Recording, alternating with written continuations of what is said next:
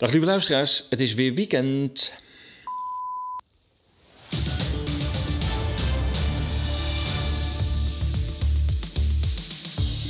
Ja, dames en heren, het is zeker een weekend. En tijd voor Radio Moddergat, de vrije podcast radio van ESA's.nl. Twee wekelijks 60 minuten lang berichten over bizarre tijden.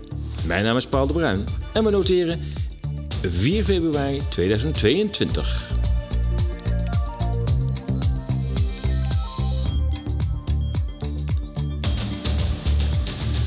In deze bordevolle uitzending, de Canadian Freedom Convoy. Uh, we horen een interview met professor Dr. Matthias de Smet. Wat is er aan de hand met de cultuursector? We gaan even naar Abraham Kuyper. We gaan naar een onderzoek over de angstcampagne van de Britse regering. Wandeldemo's in Duitsland, schokkende praktijken bij de GGD. Is er inderdaad een Russische dreiging? En we luisteren naar de audiokrant. Dit en meer in deze aflevering van Radio Moddergats.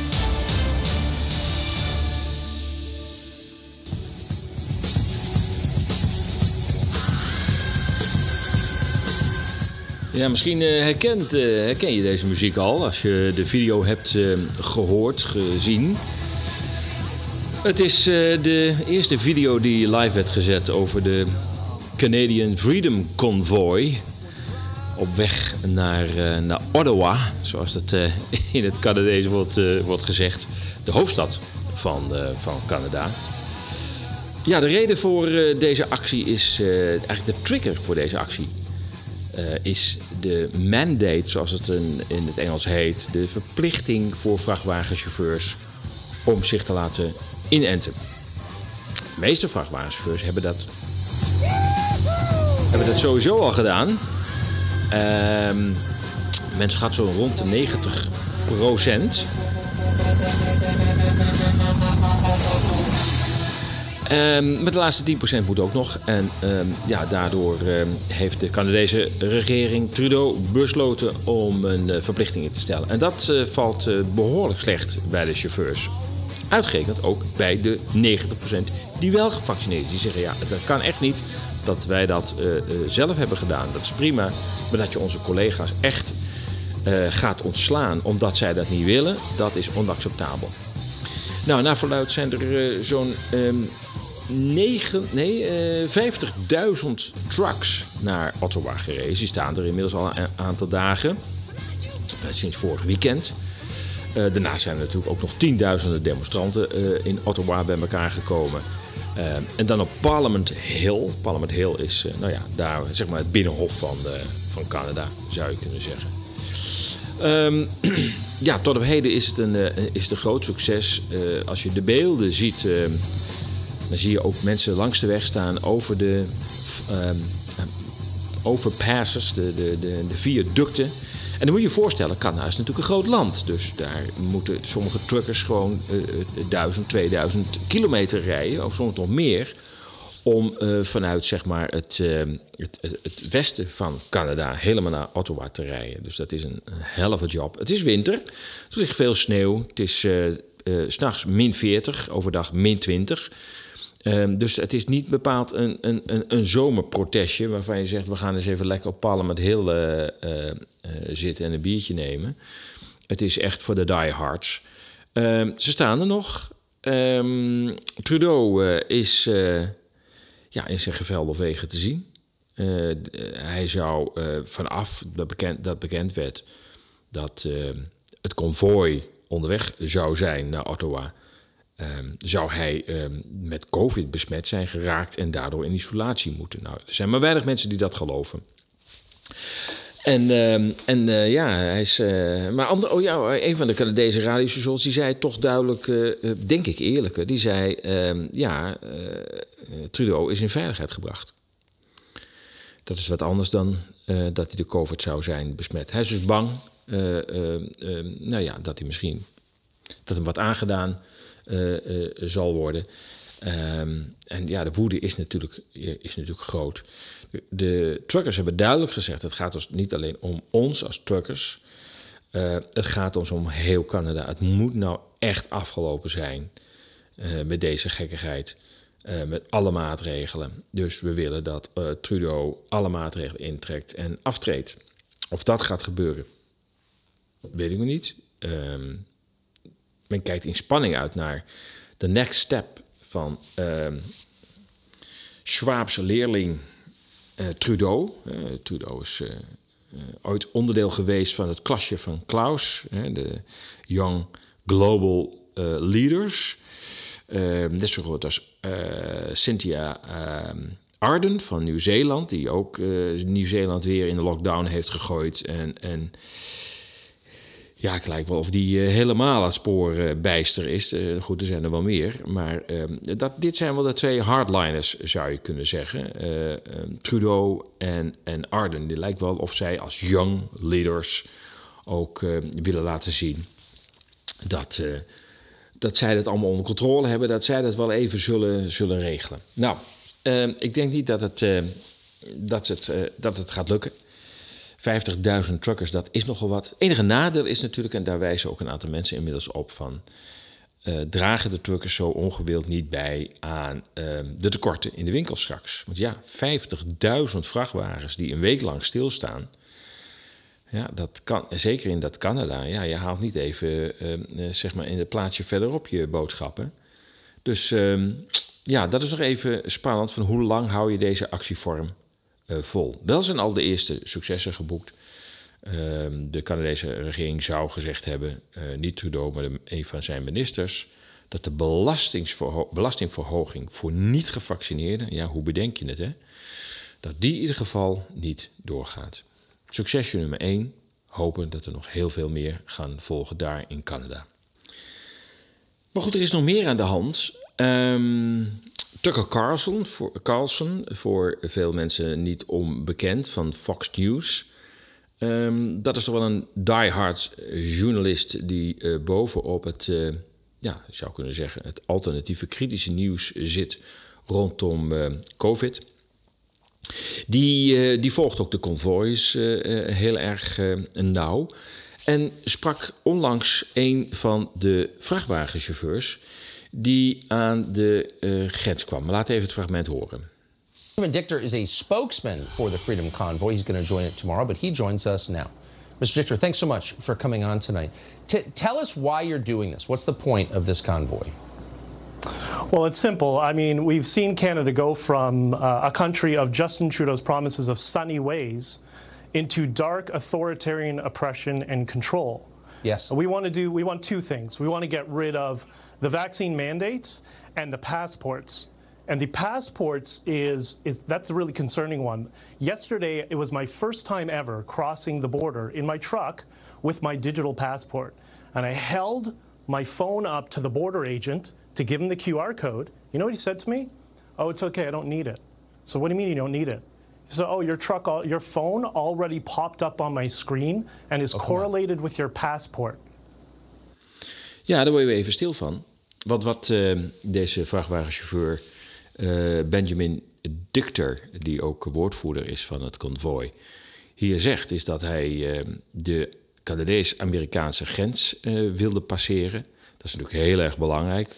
Dat is ook de enige grens die Canada en de Verenigde Staten hebben. Uh, in ieder geval Canada heeft. Um, dat hij um, met zijn QR-code uh, op de grens afreed. Ehm, de douanier de, de code wilde laten zien. En dat die, douanier, ik noem even een douanier, ik denk dat het daar ook zo heet, of de border control. Dat hij zei, nee, je hoeft het niet te laten zien. Ik heb het al gezien. Ja, hoezo heb je het al gezien? Ja, dat kan ik op een afstand, uh, heb ik uw QR-code al uitgelezen. Het, het is in orde. Ja. Dat was voor deze Benjamin Dicte toch even een, een behoorlijke verrassing. Think of that. Can you believe that? So they know everybody who's coming up to the border before they're there and they're tracking them.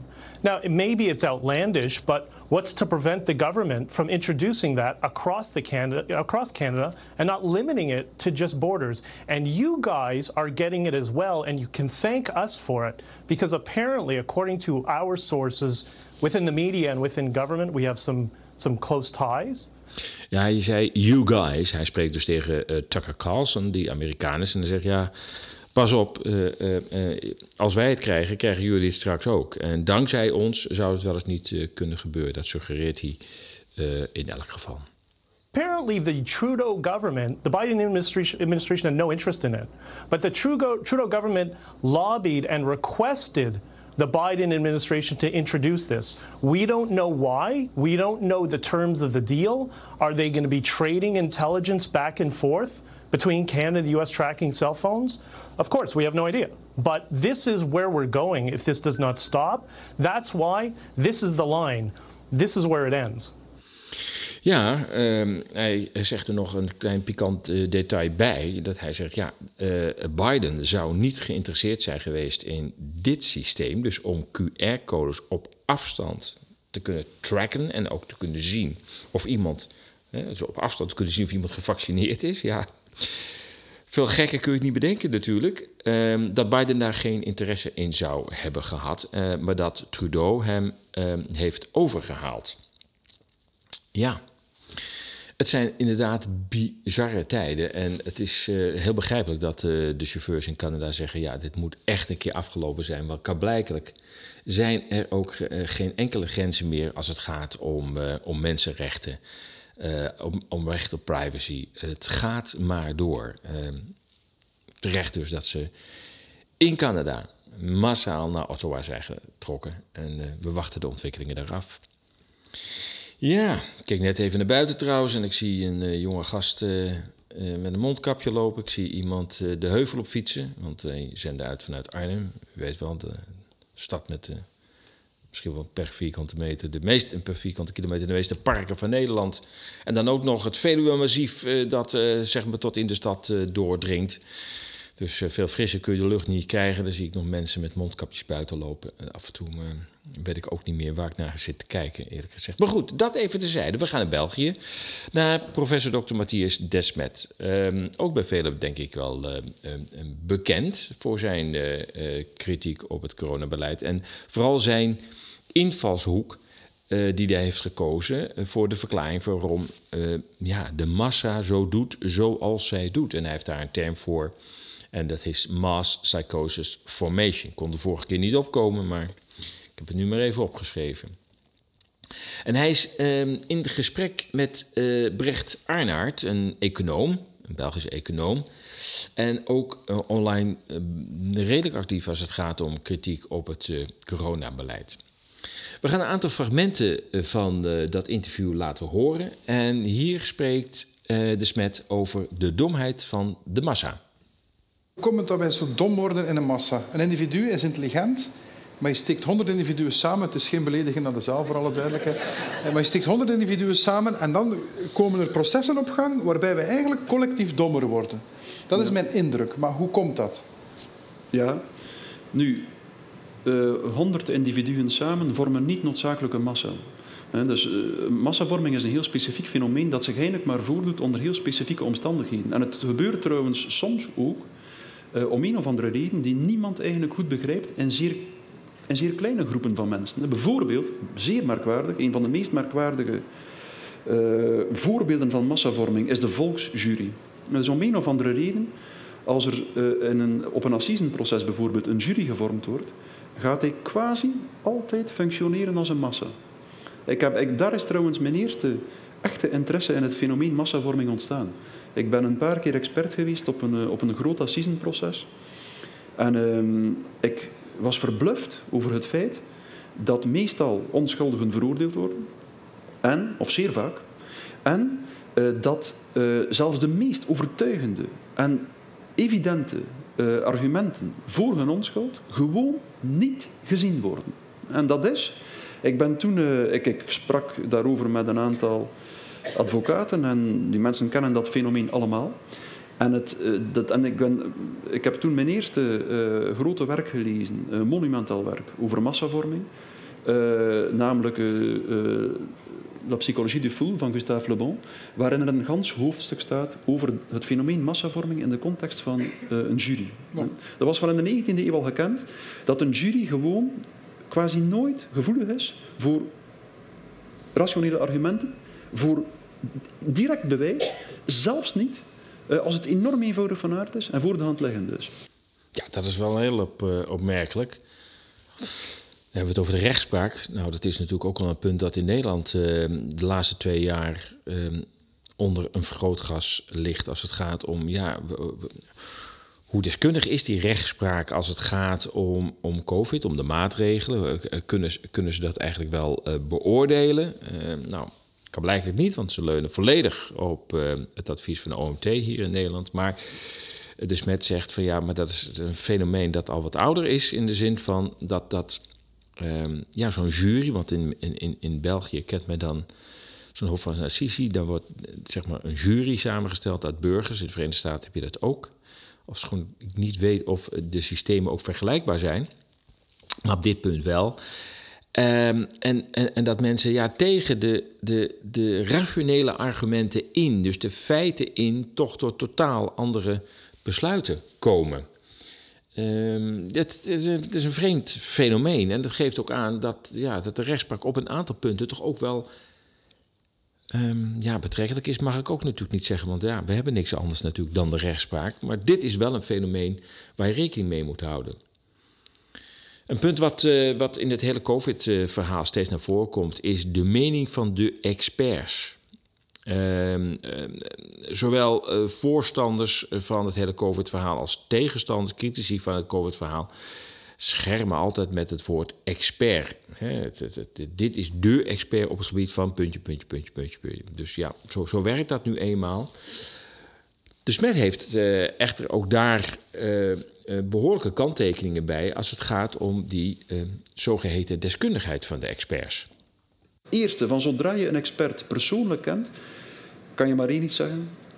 Of word je geconfronteerd met een verbluffende onwetendheid. Ik heb met twee of drie weken geleden nog met twee uh, experten gesproken die vaak de media halen omtrent hun voorkeur voor het verplichten van vaccinatie. Je zal het nauwelijks geloven, maar ik kan je met het, hart, met het hand op het hart zeggen dat het waar is.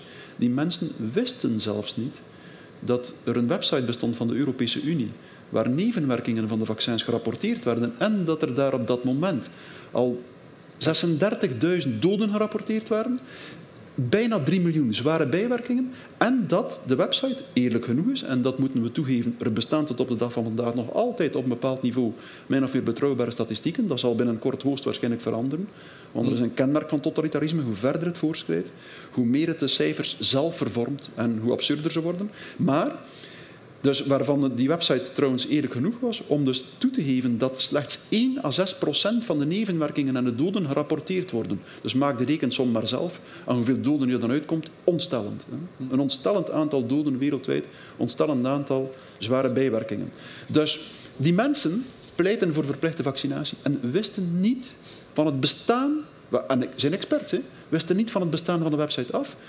Toen ik hem opende, voorgenomen die website, de ene persoon zijn reactie was onwaarschijnlijk, keek ernaar en zei: Maar is dat echt waar? Zijn? Ja, het is echt. Ja, het is, het is verbijsterend natuurlijk hè, dat, dat uh, de smet eigenlijk aangeeft. Ja, ik ken een aantal deskundigen, een aantal experts die ook nog zich regelmatig in de media melden. En die niet van het bestaan afwisten van een Europees registratiesysteem voor bijwerkingen. Ja, en die zitten dus in de talkshows ons te vertellen dat het toch alle reden is om, uh, om dit veilige vaccin te nemen. Daar worden dus de mensen door geadviseerd, door experts die niet eens weten dat er bijwerkingen worden bijgehouden, dat er een website voor is. En ook dat de aantallen van mensen die door bijwerkingen zijn getroffen tot de dood aan toe, dat die enorm uh, is, historisch hoog is.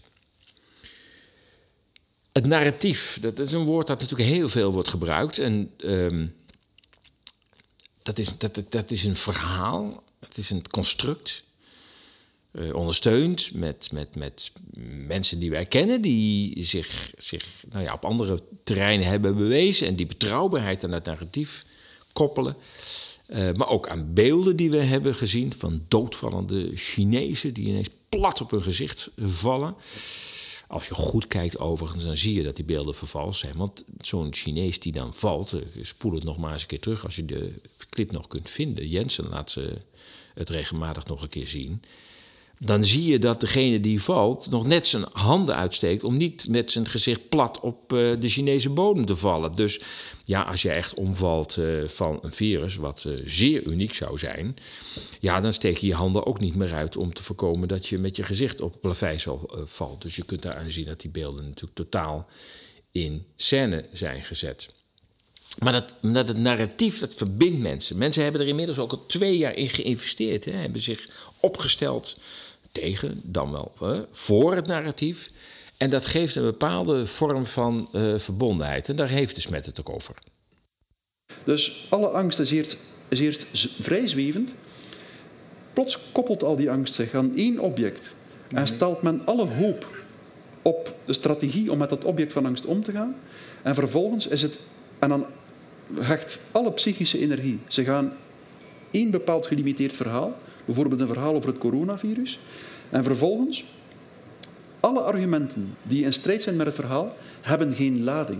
Ze hebben geen psychisch gewicht. En men gaat ze wel horen met het oor, maar ze gaan geen enkel spoor nalaten. Geen enkel. Ja. Dat is het punt. Je mag ze herhalen zolang je wil. Ze laten gewoon geen spoor na. En vervolgens krijg je zeer vreemde effecten. Gans het verhaal en de maatregelen bijvoorbeeld, dus de concrete acties tot de welke het verhaal aanzet, krijgen absoluut de functie van een ritueel. Dus het verhaal leidt tot een, nieuw, een nieuwe verbondenheid, een nieuw collectief, een gevoel van te behoren tot een collectief. Dat is de kern van de zaak. Dat is waarom men het verhaal gelooft, omdat het hen bevrijdt uit een toestand van sociale geïsoleerdheid, wat het ergste is dat er een mens kan overkomen, diepgaande sociale geïsoleerdheid, en voor een nieuwe uh, verbondenheidssoort, een nieuwe verbondenheid met een collectief. Zodra dat gebeurt, wordt dat een soort mentale intoxicatie, die de echte reden is waarom men het verhaal gelooft. Men gaat niet mee in het verhaal omdat men denkt dat het juist is. Men gaat mee omdat het tot die nieuwe verbondenheid leidt. En dus, hoe absurd het verhaal ook wordt, hoe absurd de maatregelen ook worden, dat gaat geen enkele indruk maken. Integendeel, precies doordat het verhaal absurd wordt, wordt het op nog meer applaus onthaald. Simpelweg om de reden dat de maatregelen functioneren als rituelen. En rituelen zijn altijd een soort gedrag dat in pragmatisch opzicht geen zin heeft. En dat een opoffering vraagt van het individu. Dus een opoffering waardoor het individu toont dat het collectief primeert op het individuele belang. Vandaar dat mensen typisch zaken opofferen, zoals hun kinderen, uh, uh, om te tonen dat het collectief absoluut van primair belang is. We zien dat nu eigenlijk opnieuw gebeuren. Wat er nu gebeurt bij een, bij, een, relatief kleine groep van de bevolking is absoluut het gegrepen worden in een ritueel gedrag en onbewust getonen, wij offeren onszelf op en alles wat ons dierbaar is, om uh, te tonen dat solidariteit, het nieuwe, de nieuwe burgerschap, belangrijker is dan ons individuele voordeel. Nou ja, ik noemde straks al een voorbeeld van mensen die uh, hier voorbij uh, rijden, fietsend, de, de heuvel op met een mondkapje. En een ander die uh, binnen vijf minuten ook weer voorbij loopt met een mondkap, een jonge gast.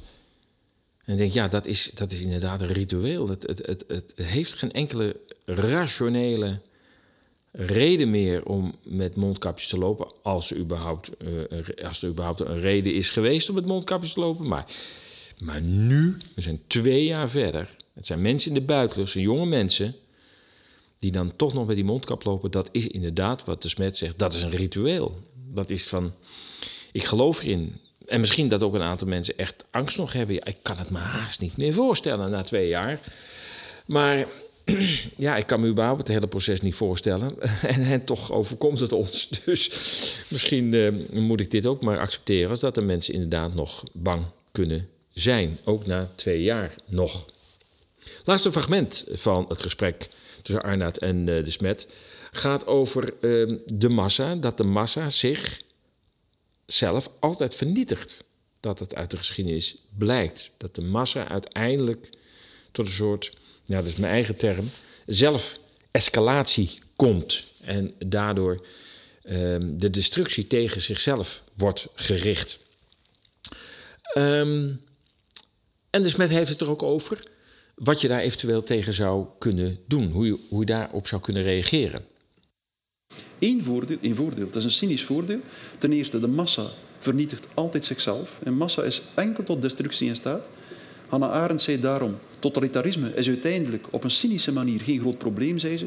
Het vernietigt altijd eerst zichzelf. Maar voor het dat doet, kan het enorm veel schade aanrichten. En om die schade te beperken, moet je een aantal regels volgen. De eerste is blijven spreken. Waar dan ook, aan de keukentafel, in de winkel, aan het, in het tankstation, in een interview, op een podcast, televisie. Het doet er niet toe. Blijven spreken. Want het is precies, zolang er een dissonante stem klinkt, wordt de hypnose meestal niet dieper. En het is maar als ze een bepaalde diepte bereikt, dat de massa overgaat tot haar grootste uh, hobby.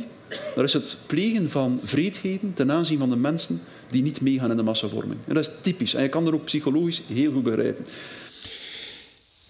Nou, ik weet niet of dat een vrolijk einde is, uh, eerlijk gezegd. Uh, maar hij biedt ook een, een, een oplossing. Een oplossing is een groot woord, maar een, een, een gedrag biedt hij aan dat uiteindelijk zeg maar, die massavorming en die drang tot destructie, maar het ook het meeslepen van anderen in die zelfdestructie, dat dat kan worden verzacht en misschien ook wel uh, worden verhinderd door de waarheid te blijven spreken.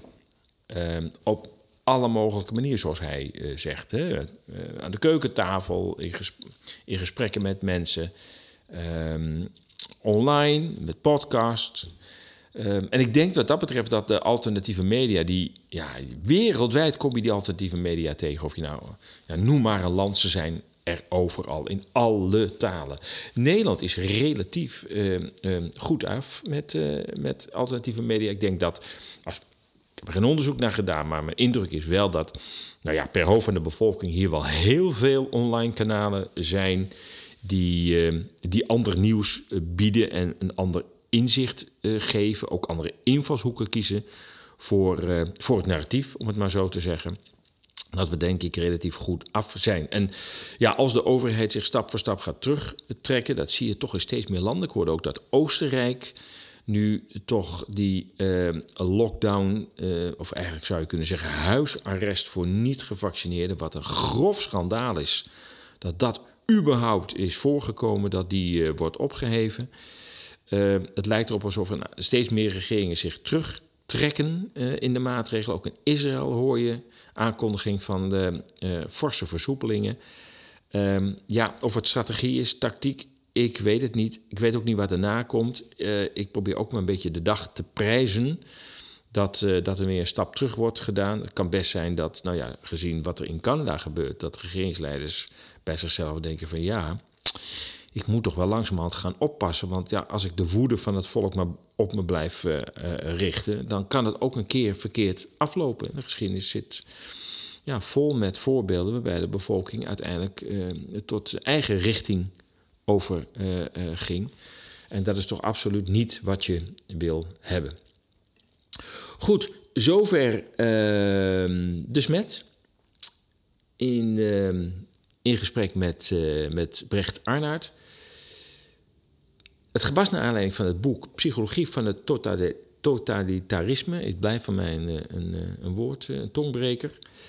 Het boek staat als leestip in de nieuwsbrief. Nog even over de nieuwsbrief. De nieuwsbrief is ondersteunend aan de podcast, want er wordt heel veel hier aan fragmenten uh, ter horen gebracht. Er worden ook al bronnen genoemd, maar ja, dat schrijf je niet zo 1, 2, 3 op. In de nieuwsbrief staan die bronnen ook, staan ook de integrale video's. Ik, ik, laat maar een stukje horen van, van een bepaald ge, uh, interview, een bepaald gesprek. Uh, maar in de, in, in de nieuwsbrief uh, staat de integrale video, dus je kunt dan zeggen, nou, dit interesseert me heel erg. Bovendien is het zo dat de nieuwsbrief, elk item kun je direct aanklikken. Dus je zegt, nou, mij interesseert vooral het derde item, dan klik je op het desbetreffende item. En dan kom je precies op het geluidsfragment dat over dat item gaat. Dus dat, die nieuwsbrief, die, uh, die betekent nogal wat. We gaan, uh, we gaan verder met de cultuursector. Ja, want de cultuursector uh, heeft in de coronatijd duidelijk haar functie verloren. Um, ik weet niet of je nou nostalgisch moet worden, maar toch in de 70 80 jaren was er een cultuursector die als een spiegel op de samenleving uh, fungeerde. En, en kritisch was op, op de processen die plaatsvonden. Dat waren vaak ook politieke uh, um, processen die men bekritiseerde. Ehm, maar ook, ook gewoon maatschappelijke trends. Dus, dus iedereen kreeg regelmatig een spiegel voorgehouden. Uh, Wim Kam was daar een, altijd een heel voorzichtig voorbeeld van. Toon Hermers was degene die dit nooit heeft gedaan. Die had altijd gezegd, nou, daar begin ik niet aan. Ik, ik maak het die politiek. waar Freek die jongen... Ja, fan, de, de, de lijst is lang van... van Ehm, van de cultuursector, van, van artiesten, van toneelspelers, van televisiemakers, van Cote en de Bie.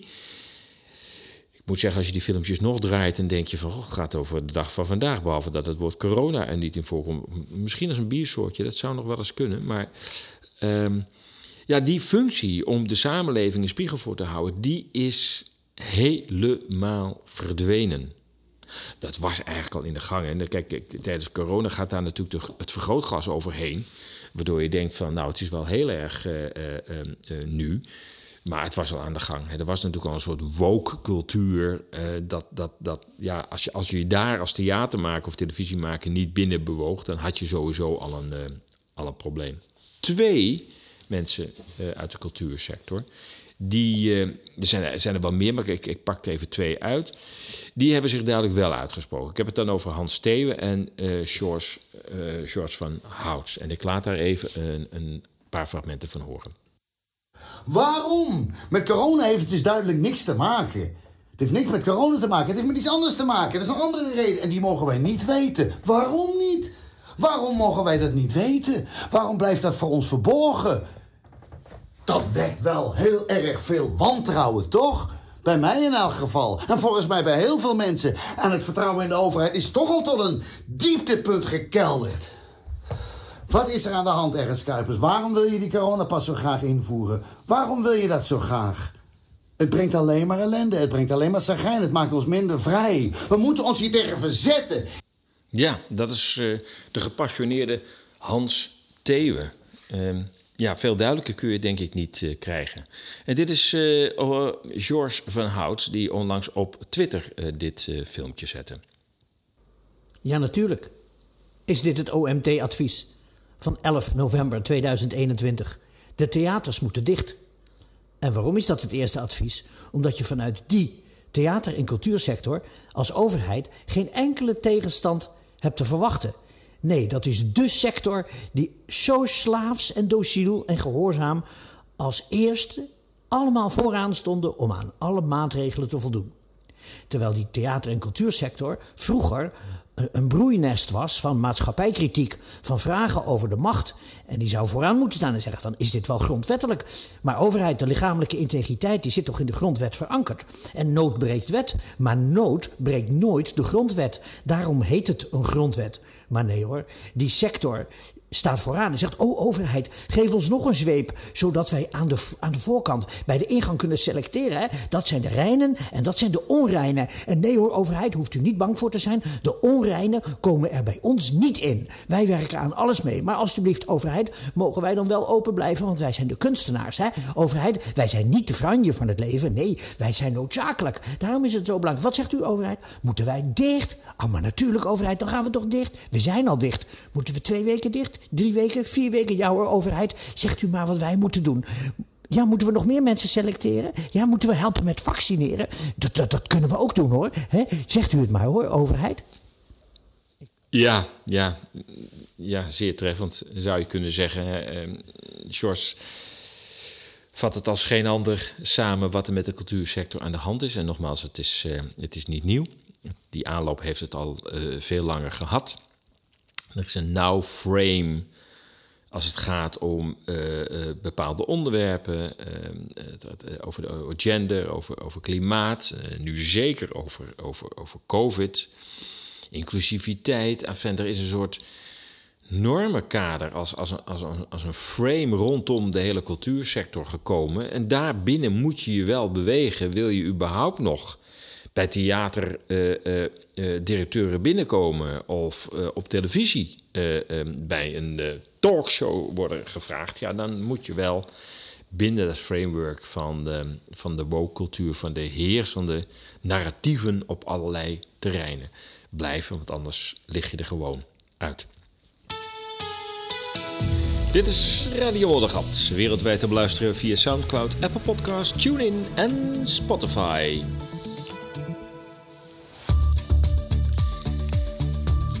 En dit is Modderpraat, een eigenwijze kijk op actuele ontwikkelingen. Dit keer over Abraham Kuyper en de rol van de burger.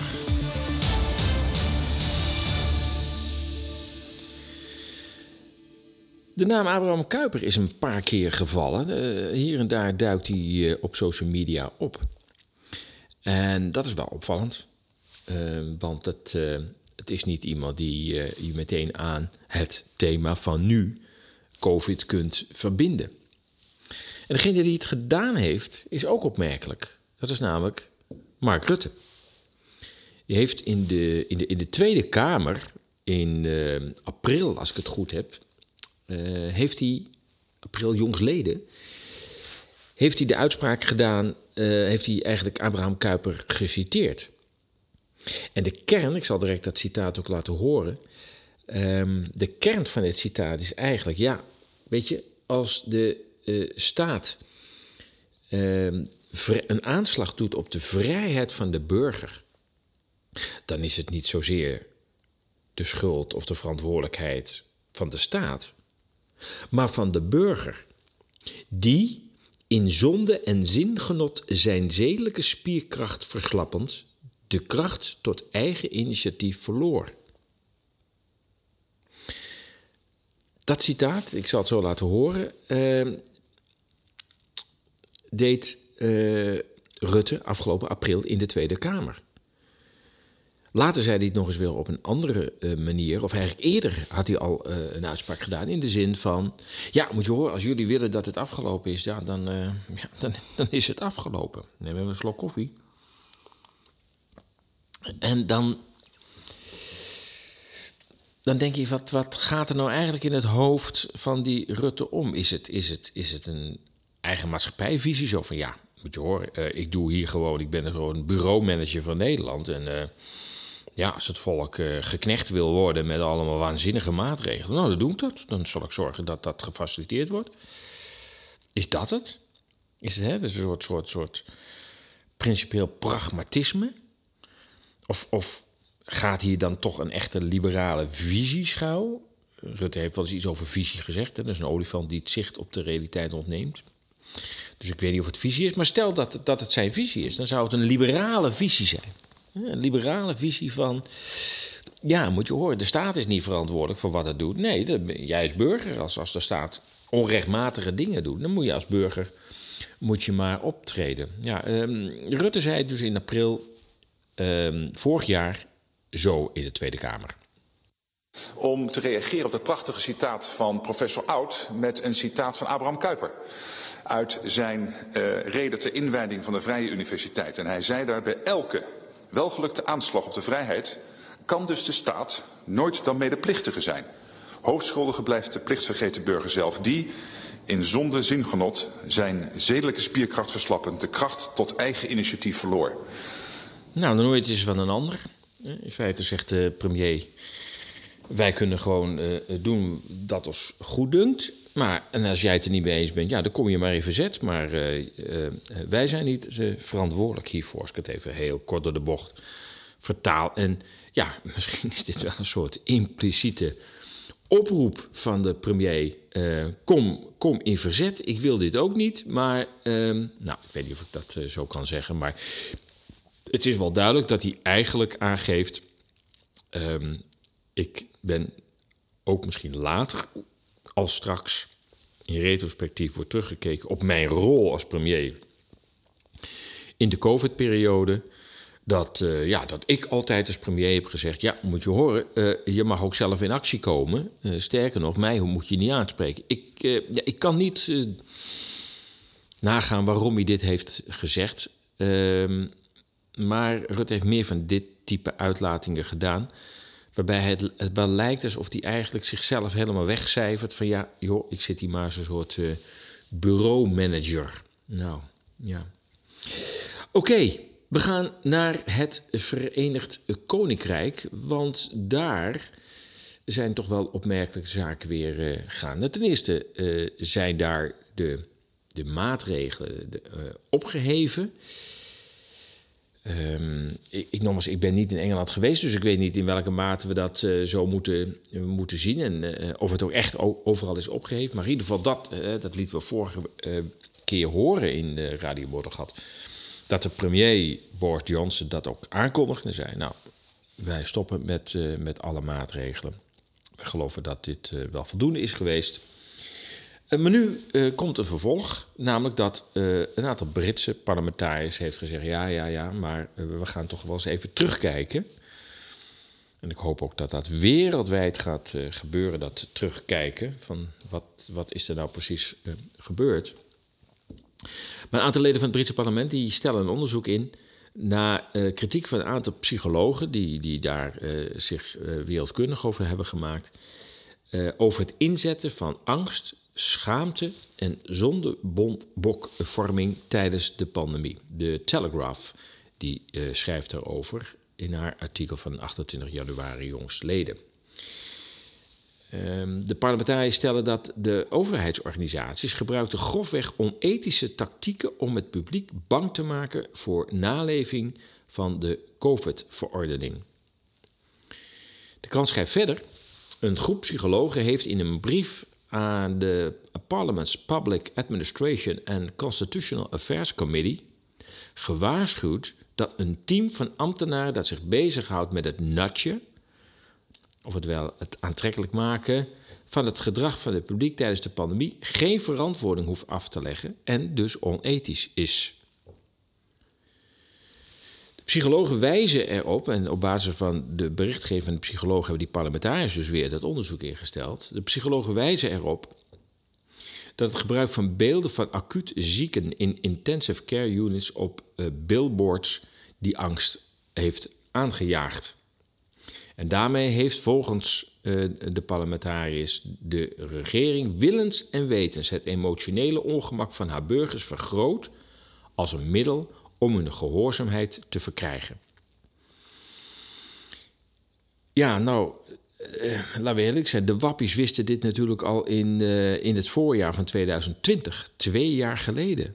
Ja, daar waren er toen al de eerste berichten dat de Duitse overheid een advies had laten opstellen van hoe kunnen we de mensen tot compliance, tot, tot, tot gehoorzaamheid dwingen. Hoe kunnen we mensen dwingen om aan de maatregelen, uh, zich aan de maatregelen te houden. En er waren vier communicatiescenario's aan uh, Angela Merkel voorgesteld. En uiteindelijk heeft het kabinet van, uh, van, van Duitsland ervoor gekozen om het meest stringente scenario, scenario nummer vier, om die te kiezen. En dat was: maak mensen bang. En een saillant detail daaruit was dat er als voorbeeld stond genoemd dat ook kinderen, kinderen wijsgemaakt moest worden dat zij besmettelijk zouden zijn voor opa en oma en als opa en oma zouden overlijden, dat dat kind het op het geweten zou hebben. In allerlei vormen is dat in heel veel landen is dit gecommuniceerd. Ook in Nederland zijn soortgelijke nota's opgedoken. In Engeland dus nu ook, naar aanleiding van de psychologen, is dat signaal gegeven en waarschijnlijk dat ook de Britse overheid dit soort communicatieadviezen heeft gekregen. Speel in op de angst en vergroot die angst zoveel mogelijk. En dat wekt toch al min of meer de indruk dat de overheid een bepaalde agenda had. Want normaal gesproken is het de taak van de overheid om rust te brengen in de samenleving en te zorgen voor de volksgezondheid. Dus alles te doen dat de volksgezondheid bevordert. Dus mensen aanzetten tot beweging. Niet achter het beeldscherm plakken. En allerlei lockdowns instellen. En eh, ervoor te zorgen dat alles wat maar aan geneesmiddelen beschikbaar is, dat dat ook beschikbaar is op de markt. We hebben het over ivermectine, we hebben het over HCQ en zink. Er zijn meer middelen die al zo vaak bewezen zeer effectief zijn tegen een beginnend COVID. Uh, ja, en die zijn wereldwijd in de meeste landen, zeker aan het begin, verboden, uit de markt gehaald, ook in Nederland. En men schat dat in de Verenigde Staten daardoor 500.000 mensen onnodig het leven hebben gelaten, omdat ze dus die medicatie werd onthouden en de vaccins nog niet in zicht waren. Nog los van de vraag of die vaccins hebben geholpen. Dat is topman van Pfizer, ik ben even zijn naam kwijt. Het is een Israëli, dacht ik. Maar uh, die, die heeft onlangs ook uh, op een videoverklaring gezegd van... ja, ja oké, ja, we moeten, ja, moeten wel toegeven dat we toch wel teleurgesteld zijn... over de effectiviteit van de eerste twee uh, vaccins. Ja, jongens, we gaan nog veel meer meemaken. Ik denk dat 2022, dit jaar, toch wel het jaar van de schoksgewijze onthullingen uh, gaat worden. Ik denk niet meer dat het echt tegen te houden is. En natuurlijk zie je ook allerlei, ja, hoe moet ik dat zeggen? Uh, inschattingen van allerlei personen online die dan zeggen: ja, maar nee, dan komt, dan komt de volgende klap en dan gaan ze dit doen, dan gaan ze dat doen. Ik weet het niet. Ik uh, prijs me iedere dag dat er, dat er weer een positieve stap wordt gezet. Uh, ik denk dat de onthullingen ehm, zo snel zullen gaan het komend jaar dat het verhaal langzamerhand zal afbrokkelen. We gaan naar de GGD. Want over de GGD is nog niet zo heel veel gezegd online, maar er is uh, nu een, uh, een video online gekomen die, uh, die toch wel wat ontluisterende zaken rondom de GGD en vooral dan het vaccineren van kinderen blootlegt. Um, in een trailer van een video die deze week online is gekomen, ik laat een stukje daarvan horen, is duidelijk te horen dat een medewerkster van de GGD tegen een kind, die overigens nog zegt: Nou, ik vind het wel heftig hoor. Dus daar kan blijkbaar niet zo heel veel zin in heeft. Um, dat tegen het kind wordt gezegd: Ja, als je nou bijwerkingen krijgt, dan moet je morgen maar zoiets verzinnen als. Want dat, dat is mogelijk. Dan moet je morgen maar zoiets verzinnen als. Uh, uh, dat je iets verkeerds gegeten hebt. Ja, ik werd daar stil van toen ik dat hoorde. Dat is dus in het geheim opgenomen. Ik uh, zal je de, de clip laten horen. Ik vind het verbijsterend dat iemand van de GGD met een verantwoordelijkheid voor de volksgezondheid, met een verantwoordelijkheid om informed consent toe te passen, en dat eigenlijk daar ouder en kind hadden moeten zitten. Want die ouders zaten niet bij, anders was dit natuurlijk niet zo gezegd. Maar dat ouder en kind samen, nou, als je dan toch vindt dat een kind gevaccineerd moet worden, wat denk ik knap onzinnig is, gezien de kans op bijwerkingen en de kans dat een kind überhaupt iets met COVID uh, te maken uh, krijgt. Maar goed, als je dat dan als ouder en kind dan toch wil, dan hoor je als ouder daar ook bij te zijn. En dan zou deze uitspraak ook niet gedaan zijn. Maar het kind zat er dus blijkbaar alleen, zei dus nog: Ik vind het heftig wat er gebeurt.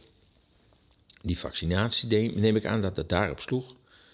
En dat dan zo'n GGD-medewerkster zegt van nou, je moet eigenlijk maar liegen als je morgen bijwerkingen krijgt.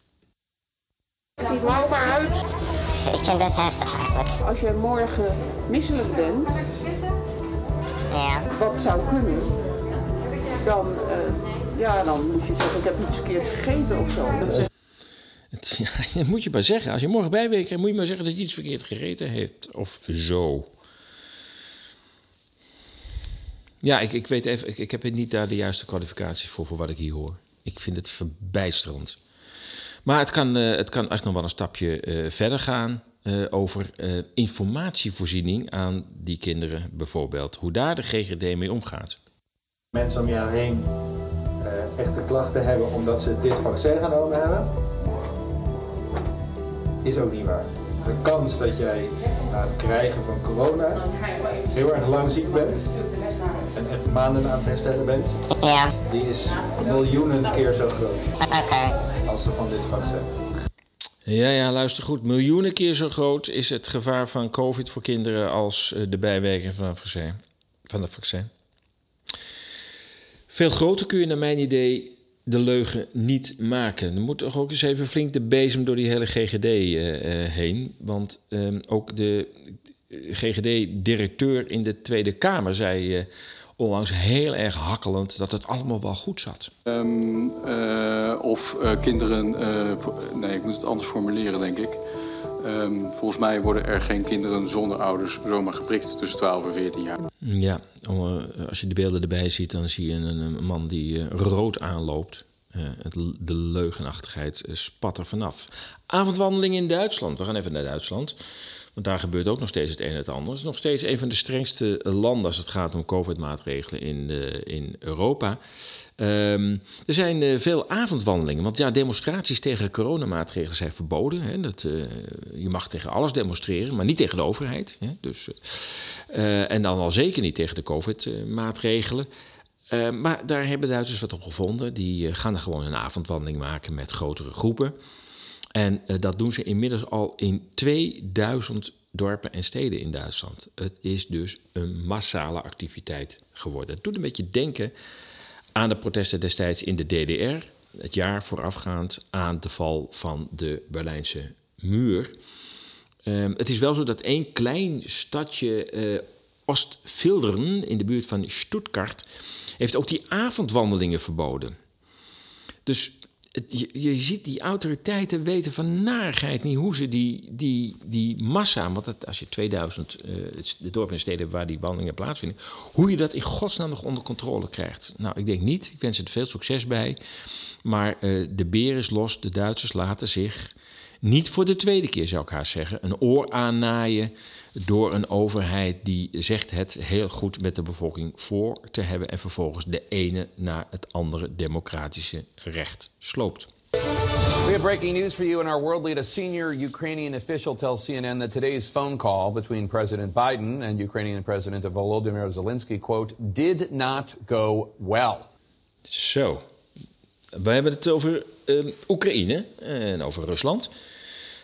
Over de Verenigde Staten uh, en over de uh, inmiddels in alle media steeds breed uitgemeten mogelijke dreiging van Rusland als het gaat om een inval in, uh, in Oekraïne. Biden, als representant van de Verenigde Staten, claimt constant een, een continue dreiging van de Russen om Oekraïne binnen te vallen. Maar hij heeft te maken met een premier van Oekraïne zelf, Zelensky. En die, uh, die zegt, nou, sorry, uh, wij zien dat heel anders. Wij zien die dreiging niet zo. En nou zou Biden onlangs ook gezegd hebben, nou ja, misschien hebben we dat ook wel iets te veel aangezet. Het geeft een beetje aan weer van wat moeten we nou met deze, dit type autoriteit. Dus, dus, dus een president die weer voor de zoveelste keer uh, doet de Verenigde Staten dat. We hebben dat met Irak ook al diverse malen meegemaakt. Uh, constant maar die dreiging oppompt. Alleen op dit moment toch een beetje voor schut wordt gezet door premier Zelensky van Oekraïne. Die dan zegt, nou sorry Biden, maar ik deel je mening niet. Er staan inderdaad troepen in Rusland. Maar ja, het is wel hun eigen grondgebied. En ze staan niet aan de grens. Ze staan op 200 kilometer geloof ik. Van de grens af, ja ik, wij zien volgens nog even het probleem niet. En um, uh, Zelensky heeft ook gereageerd op het terugtrekken van het ambassadepersoneel, het Amerikaanse ambassadepersoneel, uit, uh, uit Kiev. Want dat zou dan een signaal zijn dat, het, uh, dat, het, dat er dus een, een, dreigende inval zou zijn. En Zelensky zegt, ja, ik snap niet waarom dat personeel wordt, wordt teruggetrokken. Kortom, Rusland, Amerika, Oekraïne. Het, blijft een, uh, een spannend uh, thema waar ook angst weer een, uh, een, een, centrale rol speelt. En we gaan even naar een, een, een uitermate deskundige op dat gebied, Marie-Thérèse Terhaar. Zij is naast organisator van reizen naar Rusland ook expert van het land. Ze heeft daar zo'n 30 jaar uh, wisselend in uh, Moskou een half jaar en een anderhalf jaar uh, was woonde zij in Arnhem. Daar heeft ze ook haar Rusland- en Oost-Europa-academie. Um, dus zij kent het land van haver tot gods go, wat zeg ik nou weer? Van haver tot gort. Tot God, weet ik niet hoe dat in Rusland ligt. Maar goed, um, we luisteren even naar Marie-Thérèse Terhaar als het gaat om ja, hoe Poetin aan de macht kwam en vooral hoe zijn ambities in het begin lagen. Met name dus met die tweede uitbreiding van de NAVO begonnen Russen echt alert te worden. Ja. Ja, terwijl nogmaals, ik blijf ook zeggen, dat kunnen we ons haast niet voorstellen. Begin jaren Poetin, die man die was zo pro-Europa. Die Ja. man die was bewijzen van ook... Zelfs voor- pro-NAVO, voor- hij wilde lid worden. Hij heeft, hij heeft dat zelfs nog aangeboden. Van nou ja, dan moeten we het maar slikken in 1999, die uitbreiding. Maar waarom zou er dan geen plek voor ons kunnen zijn? Wat een grote irritatie is bij, eh, bij de Russen al heel lang. Twee eigenlijk hele grote irritaties. Ehm, dat is natuurlijk, nou ik moet zeggen frustraties, is natuurlijk dat de rol van de Russen in de Tweede Wereldoorlog nog steeds niet wordt erkend. De Russen hebben eh, zo rond de 26 tot 28 miljoen doden te betreuren. Dat zijn verschrikkelijke aantallen. Het waren de Russen die eh, Berlijn ontzetten met een miljoen manschappen. Amerikanen wachten op grote afstand van Berlijn de ontwikkelingen daar af en trokken twee maanden later dan Berlijn in. De tweede eh, irritatie eh, is dat er duidelijk is afgesproken met de voormalige minister van Buitenlandse Zaken van de Verenigde Staten, James Baker, dat bij de val van de muur ehm, de NAVO niet zou uitbreiden in oostelijke eh, richting. En daar zegt eh, Marie-Thérèse het volgende over. 2008 is een belangrijk moment.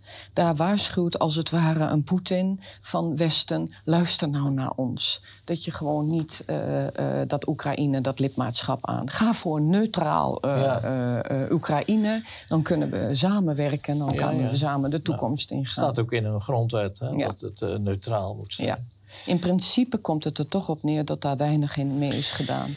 Ja, en tot slot eh, uit deze eh, video, die nogmaals eh, duurt ruim, te- een uur en de link staat in de begeleidende nieuwsbrief. Ja, Kees van der Pijl en eh, Marie-Thérèse ter Haar over hoe reëel is nu de kans dat de Russen daadwerkelijk van plan zijn om eh, Oekraïne binnen te vallen. Ehm, ja, het is. eh, ik, ik kan mezelf niet zo goed voorstellen dat het echt tot een hete oorlog eh, zou komen. Zeker omdat bijvoorbeeld eh, een van de laatste nieuwtjes was dat de ehm, leiding in Kiev bijzonder eh, eh, kwaad was over het vertrek van de Amerikaanse ambassadepersoneel. En die hadden dus gezegd: "Wel, ga- waarom gaan jullie weg? Er is helemaal niks aan de hand hier. Dat verstoort natuurlijk de helemaal oorlogsangst. Ik denk dat, die, dat de inzet vooral is die angst en niet een werkelijk conflict. Want het Mhm. is duidelijk dat een conflict tussen nucleaire mo- mogendheden altijd nucleair zal eindigen. Om de simpele reden dat de verliezende partij die heeft nog één wapen achter de hand. Ehm, en vandaar dat elk, elk zinnig mens eh, tot iedere prijs zal willen voorkomen dat, die, eh, dat het tot zo'n conflict komt. Dit is de Audiokrant Podcast.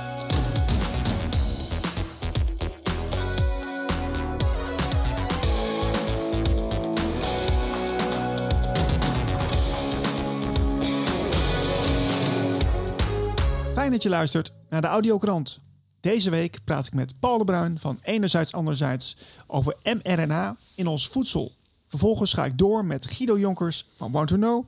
Hij heeft het over de 2G-regel en zijn laatste artikelen van Want to Know. Ja, je hoort een eh, fragment van de audiokrant van Niels Lunsing. ehm, waar, eh, waar ik mee samenwerk eh, op het gebied van, eh, van podcasts. Niels maakt een podcast die in de kern lijkt op nou, wat, wat Radio Moddergat doet. Natuurlijk, de vorm is natuurlijk geheel anders. De uitzendingen duren bij, bij Niels een half uur en Radio Moddergat is altijd een uur. Ehm, er zitten er wel meer verschillen in, maar ook ehm, ja, het gaat om nieuws, actualiteiten, achtergronden. Eh Niels zit wat meer op de eh, onderwerpen richting spiritualiteit. Besteedt ook heel veel aandacht aan de alternatieven, aan de vrije media. Dus zeer de moeite waard om daar eens een keer eh, naar te luisteren. Ehm, en ja, ehm, ik kom daar zelf ook wel eens in, de, in voor in de, in de uitzending, noem ik het maar even, van, van de audiokrant van Niels Lunching. De Audiokrant. Ik ga beginnen met eh, Paul de Bruin van de website Enerzijds Anderzijds. Paul, welkom in de show. Ja, dankjewel. Ja, Paul, het is eh, begin eh, januari, eigenlijk halverwege januari. En ik las een heel bijzonder artikel wat je mij doorstuurde over mRNA. Hè? Ja, ja. Ja, er zijn ontwikkelingen in. En ik ben heel benieuwd wat je daarover te vertellen hebt. Ja, nou ja, eh, er zijn een aantal ontwikkelingen die in elkaar eh, eh, grijpen op dit moment. We hebben natuurlijk, iedereen weet langzamerhand wel wat mRNA betekent en waar dat in zit. Ehm, nou, daardoor is er ook heel veel weerstand tegen vaccinatie bij heel veel mensen. Juist vanwege dat mRNA, omdat het ja, toch tamelijk, in, althans in deze vorm, eh, experimenteel is. En we niet goed weten wat er op de lange termijn zo van komt. Ehm, nu is het zo dat ik een bericht las op de website van de University of California. Die eh, bezig is met het eh, experimenteren om mRNA in voedsel te krijgen. En dan met name in sla.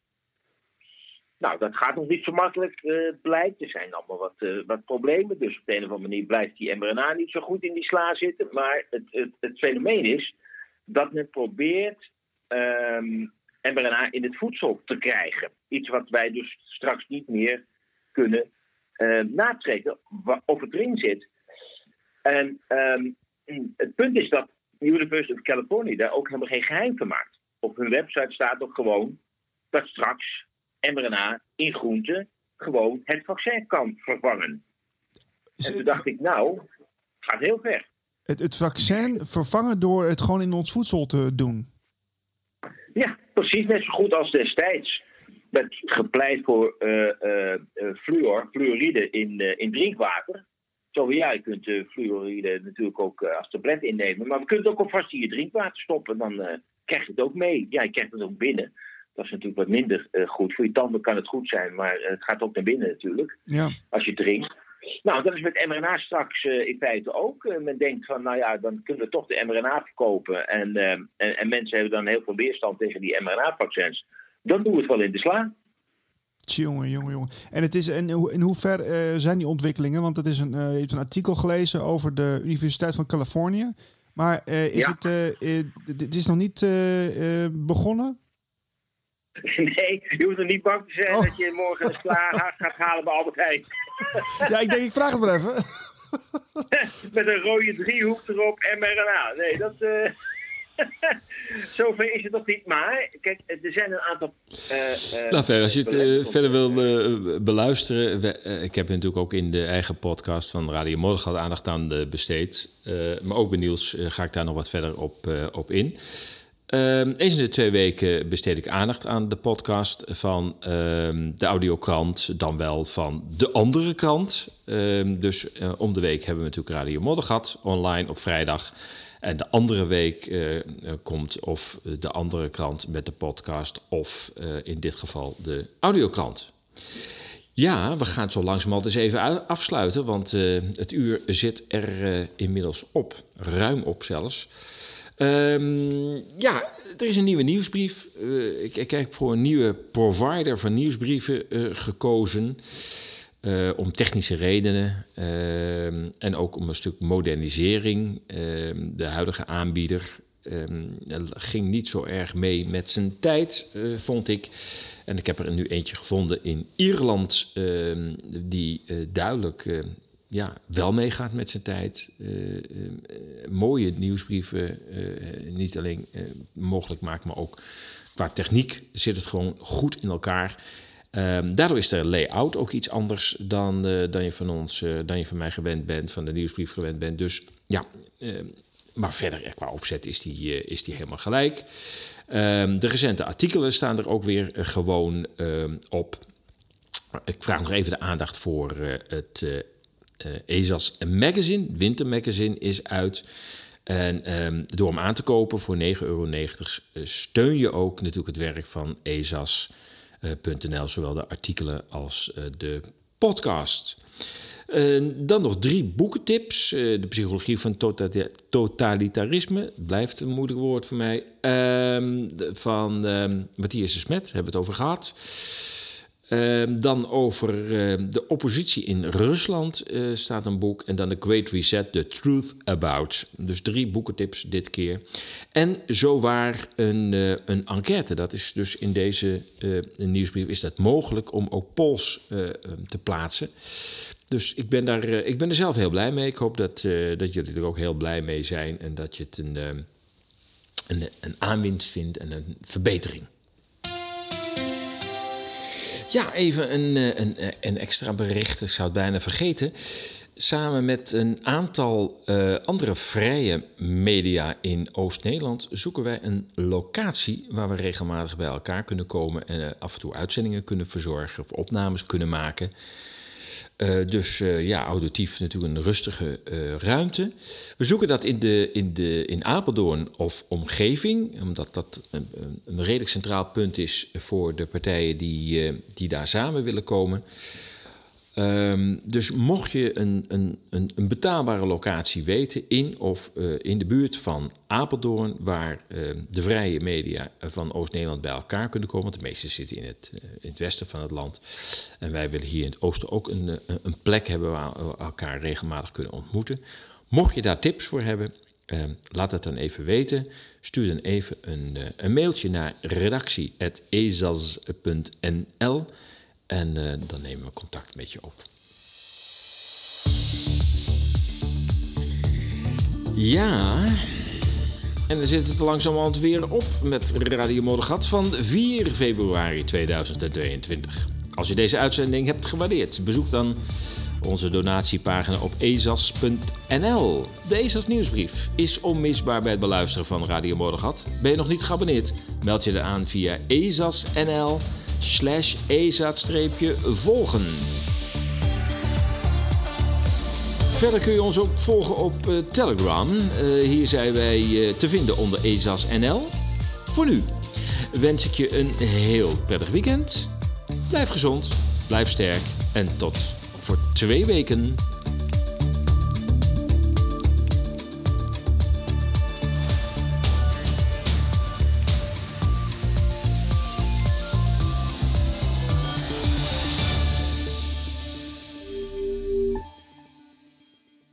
Luister naar het dagelijkse commentaar van NRC. Zo gauw als mogelijk is moet de QR-code worden afgeschaft.